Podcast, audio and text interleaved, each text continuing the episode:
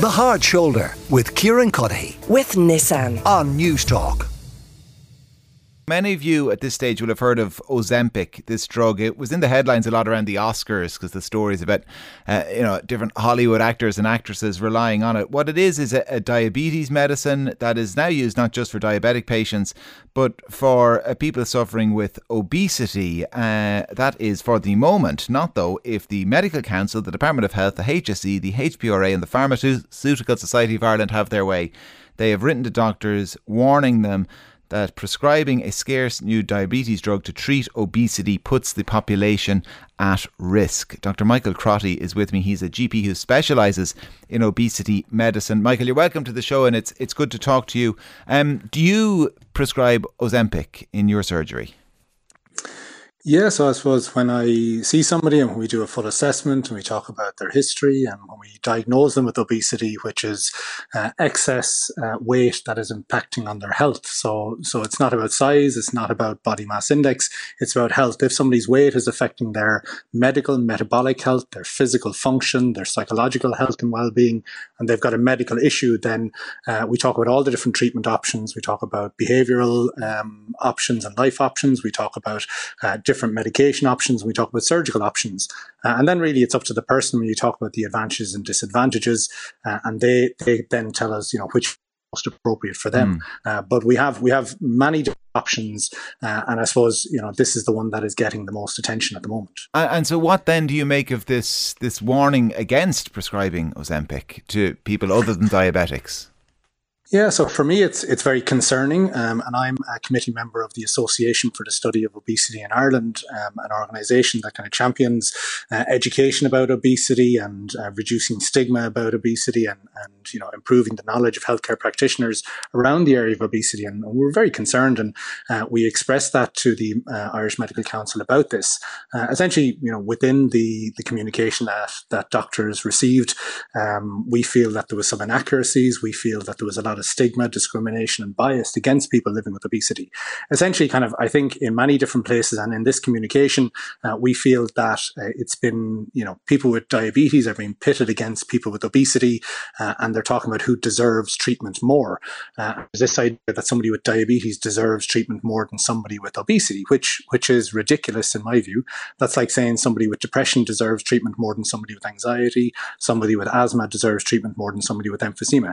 These are these are different medical conditions, both which affect the health of the person, uh, both which have an impact on their long-term morbidity, mortality. Uh, you know, with obesity, there's over 236 different uh, medical conditions that can be associated with obesity. It affects all systems in the body. Mm. so to say that that somebody with diabetes should be prioritized, in my view, is is wrong.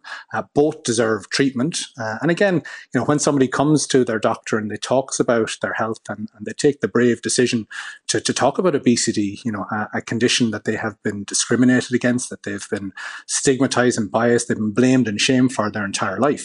You know, they've been told to eat less and move more. They've done all these different diets and, uh, you know, disordered eating and different things.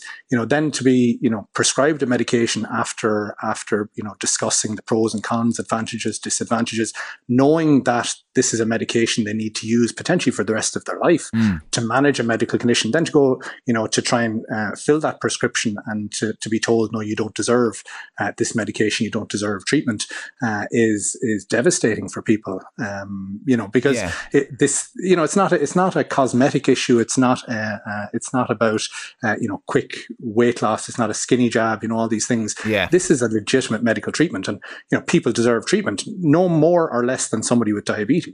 Uh, uh, the, the, the reality though is that when they do go to fill that, that, that prescription as as you describe the situation some of them will be turned away not because they're not deserving but because the, the drug isn't there. There does seem to be a shortage is there Oh, absolutely. Yeah, there there is a shortage, and it's creating huge anxiety and stress for people. Um, and you know, again, I don't envy the the pharmacists who are dealing with kind of monthly allocations, and they haven't got enough medication for for the people uh, uh, who need it, um, which which is a, a major concern. Uh, I suppose for diabetes, uh, there are other medications in the same class uh, as the one you mentioned um, that are weekly injections that work, you know, just as well for diabetes that are available and not in short supply.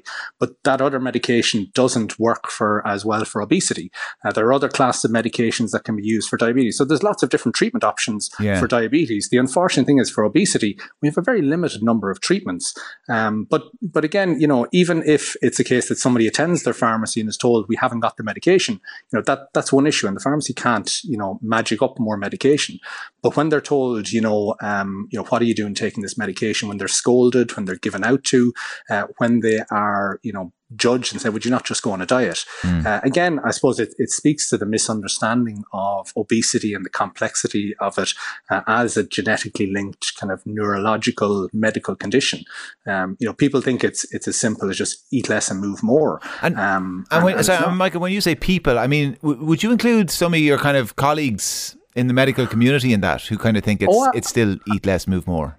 Absolutely, yeah. And if, if we look at um, data on stigma and who are the biggest sources of stigma in uh, in the world, it's doctors are number one on the list. Um, you know, blaming and shaming people, saying, "Listen, go away and lose a bit of weight." And, and again, that's where the the ASOI is working really hard. Um, you know, to try and increase awareness and education, and in medical schools, and in GP training, and in hospital setting. Um, and we just had the European Congress on Obesity in in the conference centre um, in Dublin um, just a couple of weeks ago where we had world leaders coming kind of talking about this. So, so we're trying to increase that awareness because again, people, you know, in healthcare, they're often just kind of mirroring the views of society. And society, you know, weight stigma and bias is pervasive in society. So, you know, people are told, listen, go away and lose a bit of weight, but they're not, they're not given any support. They're not given mm. treatment. Uh, and we're not just talking about medications. You know, we're not talking about, they're, they're not having the discussions about surgical options. We're not having the discussions about evidence-based medical nutrition therapy, uh, behavioral interventions, psychological supports, you know, life treatments, looking at sleep and stress and medications. And obviously, like I could go on and on and on. But you know, it's it's you know the the shortage of the medication is is a very specific issue, uh, but we should be talking about all kind of treatment options for people. Um, but you know, uh, I totally agree with you. Like across healthcare, across society, um, we need to eliminate you know the bias and stigma around obesity. We need a better understanding of of what are the causes, mm. uh, what are the treatment options. Dr. Michael Crotty, GP who specialises in obesity medicine. Michael, thanks a million for speaking to us. Uh, we really appreciate it. The Hard Shoulder with Kieran Cuddihy. With Nissan. Weekdays from 4 on Newstalk.